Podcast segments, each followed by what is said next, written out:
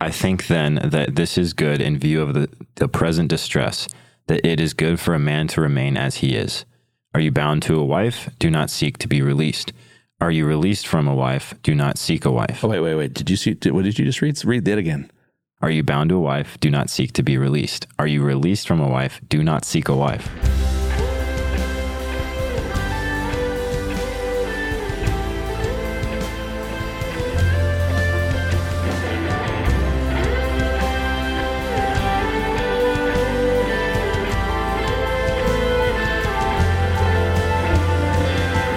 Ladies and gentlemen, welcome back to the It Stands Written podcast. My name is Braden. Got Justin again in front of me, continuing in our series on Christian dating. We are on to question four now. So we are asking the question Are we both focused on eternity? What's the, the importance of answering this one? Well, marriage is a temporal relationship, it's time bound.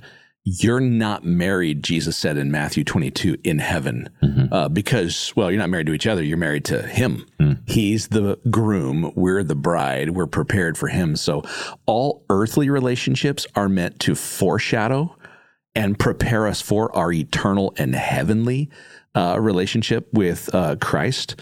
Um, this world is passing away. When, when, well, you hear this when you go to a wedding, right? If you have a more traditional uh, vows that are exchanged between the couple, it always ends with uh, "till death do us part." Mm-hmm. Why? Because they understand we part at death. Mm-hmm. When when one of us lays the other in the arms of Jesus and we are done, our marriage is over. And uh, so, as much as we'd like to be married in heaven, and as much as we hope when we get there, God would make an exception for the person that we're married yeah, to, yeah. Um, no, because you, are you're, you're betrothed to another, mm-hmm. and the consummation of the ages, where we as the bride are prepared for our groom, um, that is what all of this is meant to picture. So marriage is not about how do I reach? Uh, I need somebody to reach the buttons I can't button or, or, or scratch those hard to itch places uh, and make me breakfast in the morning mm. um, and just be a source of companionship. It includes those things, but um, it, it's really about something more eternal, and it's got to be connected to the God um, who gave it to you. And so there is a way, and we can we can make our way uh, back to First Corinthians seven uh, because that's really where this this takes us. Are we both focused on eternity? And Paul's going to say something here that really is uh, important, starting around verse twenty six.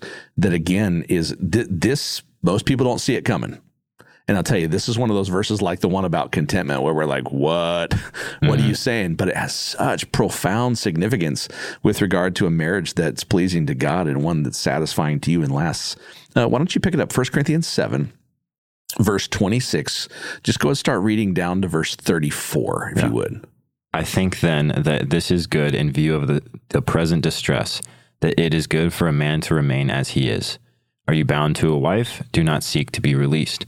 Are you released from a wife? Do not seek a wife. Oh, wait, wait, wait. Did you see? Did, what did you just read? Read that again. Are you bound to a wife? Do not seek to be released. Are you released from a wife? Do not seek a wife.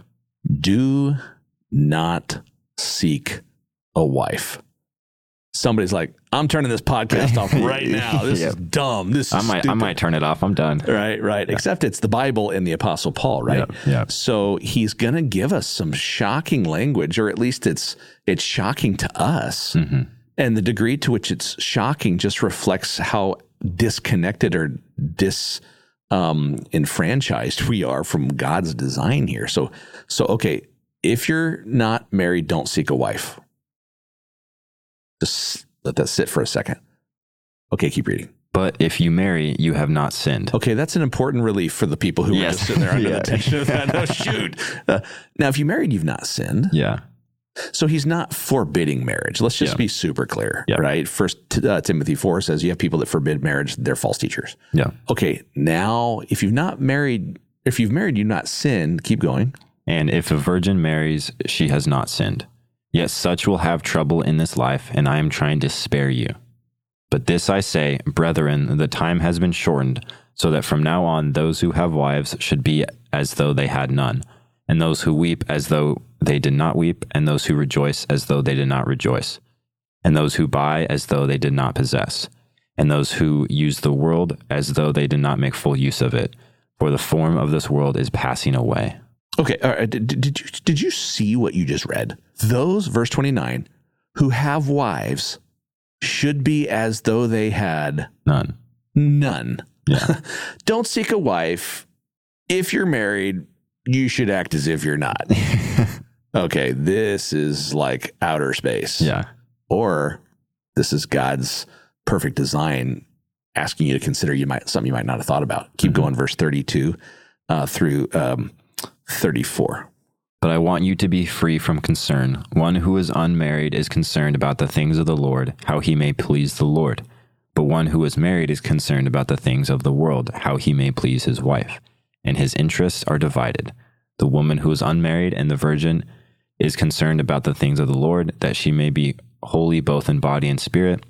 But one who is married is concerned about the things of the world, how she may please her husband. Okay, so so there's several things going on here, right?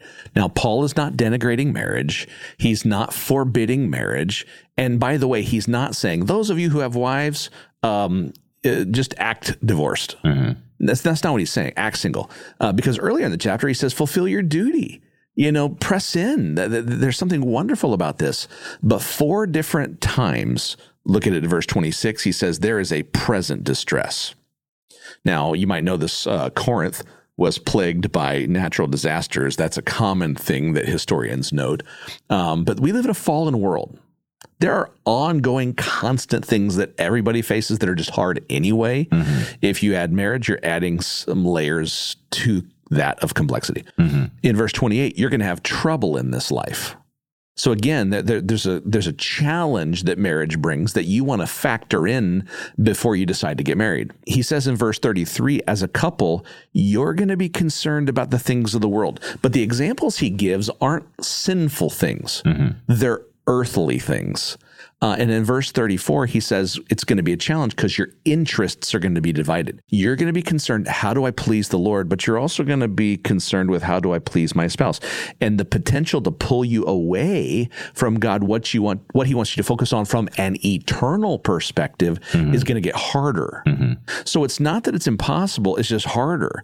When you add marriage, it's difficult enough in your own sanctification in your own growth and in a fallen world Yeah. all of that. Um, but you multiply the complexity by adding a spouse. And then when you add kids, how many kids do you want to add? Well, you're multiplying complexity and difficulty there too. So Paul's not saying it's wrong. In fact, he's made clear if you do it, you've not sinned.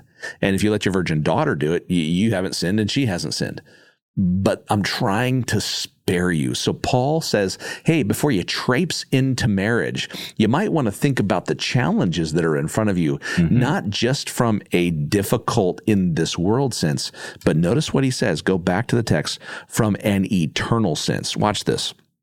He says in verse 29, key phrase, go ahead, read it.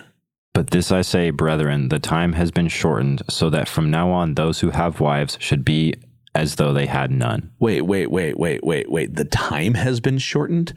Ah, th- this is such a key to us understanding this. There is something about the amount of time we have left that's not only short anyway, but God's made it shorter. The end is coming, and marriage is a time bound relationship. You have in marriage a series of earthly priorities, not wrong priorities, earthly priorities mm-hmm. that could keep you from an eternal impact. How do I know he's saying that? Because he not only lists marriage, he says, but the things you weep over in verse 30, don't weep over them. The things you rejoice over in verse 30, don't rejoice over them. The things that you would normally buy as you go in and out of business, those things are all dramatically affected by the fact, verse 31, that when you make use of this world, you should not make full use of this world because the form of this world is passing away. There is something about the fact that you are in the dressing room for eternity. Time is almost gone. Either Jesus is going to come to fulfill his promise eschatologically, or your life, which is a blip on the radar, a, a dash between a couple of numbers, the hot steam off a cup of coffee, your life being that short, you have so little time to make a difference for eternity. If you now made for eternity are going to have so little time and there's so much complexity and there's so much challenges and there's so many difficulties, you're going to add more earthly concerns and burdens to an already bent and straining time sensitive. Like, what are you doing? Hmm. Now, he's not forbidding marriage. Again, we underline that, but I think this is what he's saying. And this is a beautiful principle. I shouldn't get married to that person unless I am more effective for eternity than apart. And if getting married locks me into this time bound, complicated, earth focused, non eternal priorities, it's a mistake. So getting married could actually take you off of what God wants you to do to impact eternity. Hmm. This is why you said in a previous podcast, and it's great to underline now, is that that if you're serving in ministry and working with somebody in ministry, like if you don't know how they function in ministry, you don't need to be dating them. Or, or, or at least you don't need to be marrying them until you know how they function. Like, how do you how do you serve in the church? Like, if I see someone who has no commitment whatsoever to a local church, Mhm. and all their priorities are are earthbound. Well, Sundays football, Sundays, um, you know, family days, Sundays. Uh, you know, we can't go because we we go to the cabin on the weekends, or we, you know, we're going to be in Disneyland, and I can't possibly give myself all these things that we do. Like, if you are earthbound as a single, you know what you're going to be to your spouse who's trying to make an eternal difference. You're going to be a hindrance Yeah. You're going to keep that person from maximizing their eternal impact. And so if I if I see somebody who as a single is giving themselves away for the cause of Christ, the last thing I want to do is hinder them.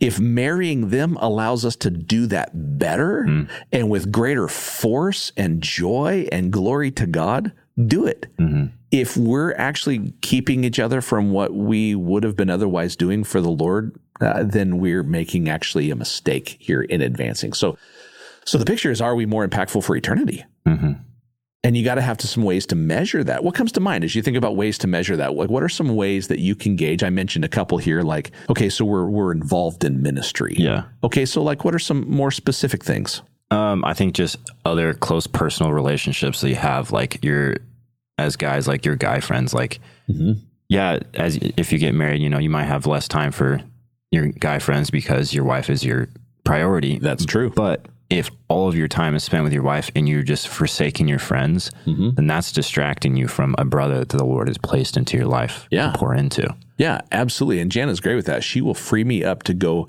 function in the ministry with the gifts that God has given to me. And she she knows my gifts. She wants to support me in that. I know her gifts. I want to support her. And so there's a way that I can actually free her up to do that more and better. And she does that for me. Yeah. But then when we do it together, there's great synergy as well. Because that that we we support and help one another in what's eternal.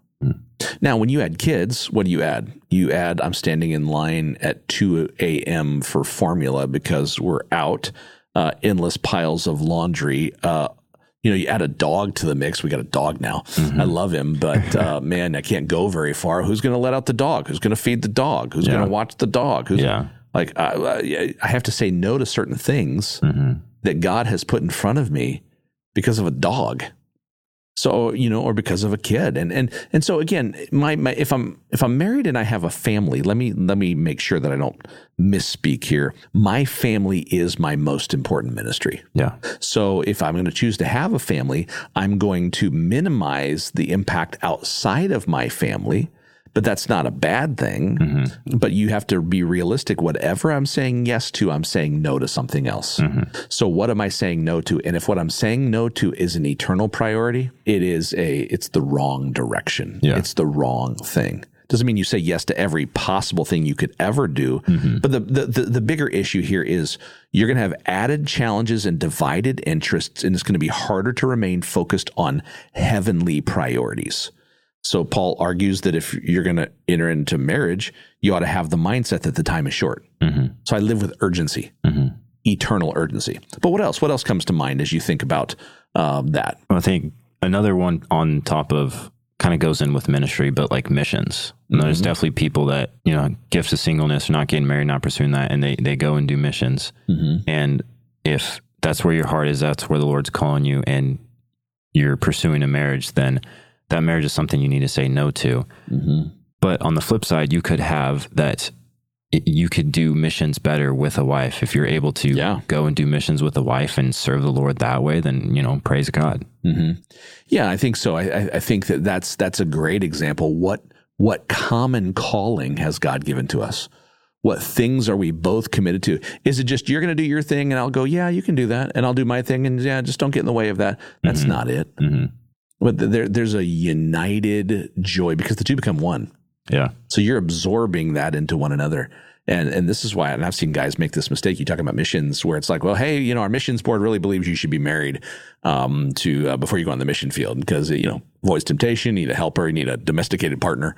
And um, so what ends up happening is you go to the mission field. We're not one. Our ministry is a wreck because our marriage is a wreck because we have no idea how to do this. And you know what we're doing? We're coming home from the mission field. I can't tell you the number of people in the course of my ministry, I've seen that. Or people we've even pulled off the mission field because their marriage is such a wreck. Right. And the, the ministry is suffering because of that. Yeah. Paul even mentioned this in 1 Corinthians 9. He says, You have a right to take along a believing wife when you do that. She should Right. be your partner in ministry. But of course, Paul, who doesn't have all the the the challenges of a mortgage payment and uh, decorating his house hmm and you know uh, doing all his laundry like paul is as versatile and nimble and uh, he can go hungry on his own.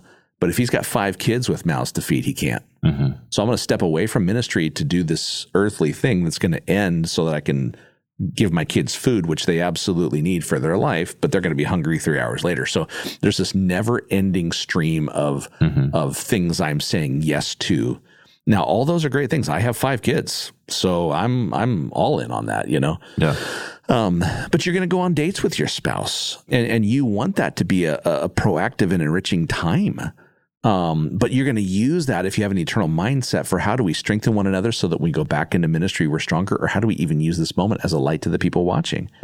Uh, we could take a nice vacation to our favorite secluded spot, but we could take our Bible and our songbook and our hymnal and our calendar so we come back ready to meet the challenging demands of, of what we face. Now, we can have people into our home and you're going to decorate that. That's great. But use your home then for the edification of the saints or for evangelism. Right. You know, you, you can go to spend an evening and dinner and bear one another's burdens and talk about where where you're concerned or take your kids to the sports practices, but on the way, turn off the radio and, and talk. You know, stand in line at Walmart at 2 a.m. and and buy formula because that's the only place really open at 2 a.m. and while you're standing there, pray for your children and use that moment. See, you can redeem, Ephesians 5 says, every single moment Yeah. that you have. Yeah. You're folding laundry, pray for the kids whose socks you're folding Yeah. and, and, and use that as a moment to impact eternity.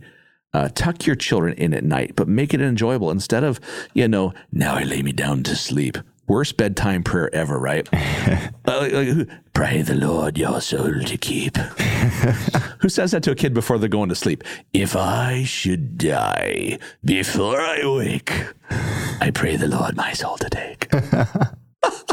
Kid's gonna have nightmares. Love He's not gonna fall asleep. I tucked in my youngest the other night, and uh, I I told her the story of the Book of Philemon. Now, you've been through the Book of Philemon re- recently? Not super recently. No. No, yeah. So, and she's like, Philemon, who's that? Yeah. And I told her the story of a guy who had authority over somebody to oppress them, but was urged out of the love of Christ for the sake of the gospel not to, and somebody else who unsaved did something so illegal they could be killed for it. And at great risk, in order to make that right and be reconciled, decided to go back and take whatever consequences necessary because it was pleasing to the Lord. And the two of them, though they were very different in many respects, and one had the authority over another, and the other one could totally get away from those consequences because it was pleasing to God, decided to do what's right, to walk in forgiveness and love. And uh, much better than Mary had a little lamb. hmm Um, so you, you start thinking about those little moments, you know, that you have to buy up where you're imparting spiritual truth in the life of somebody who will impact somebody who will impact somebody. Yeah. So that's not that's not time focused.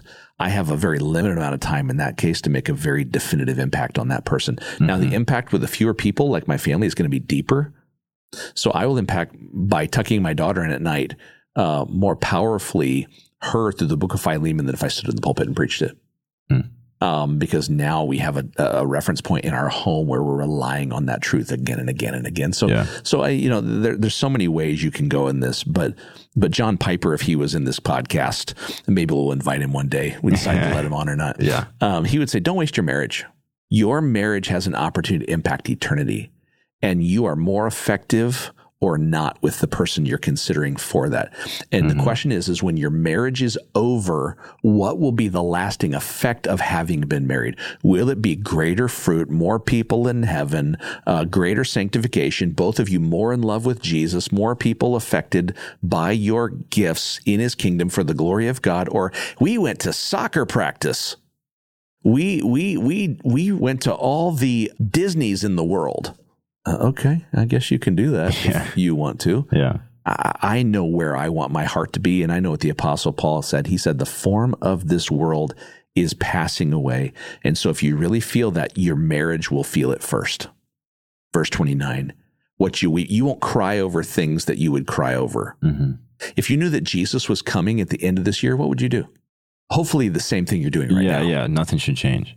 If I would change everything, I need to change everything Yeah. right now. hmm um, what I buy, what I use, what I say yes to, what I say no to. So maybe a practical takeaway would be to ask this. If you're a couple who's listening to this, ask one another, number one, what ministry can we be involved with together where we can see our ministry capacity, know our gifts and use those gifts and to see whether or not we are more effective for eternity together than apart. I think another conversation would be what are our necessary no's and essential yeses? hmm this is always a yes. This is always a no. Because if I say yes to that, I'm saying no to that. hmm So what are the things I need to give myself to to prioritize kingdom?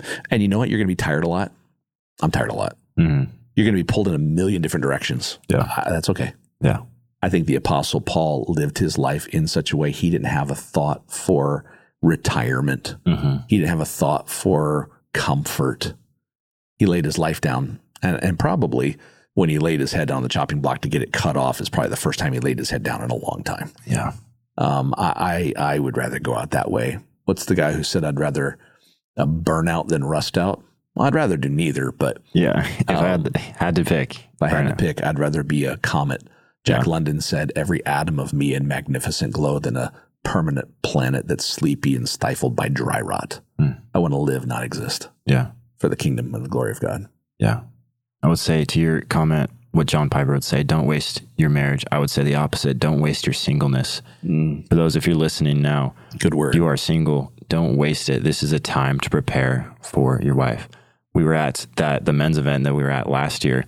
I asked the question, what's the best way that I can prepare for my future wife if the Lord gives me one? And the the the speaker, he said, focus on your relationship with Jesus. Mm. That is the best way you can prepare for that. If you learn to love the Lord and you just are closer and closer to him, have that fellowship with him, then as we said before, then you can love your wife the right way. Amen. Well, listeners, thank you for joining us on this episode of the It Stands Written podcast. And Lord willing, we will see you on the next one.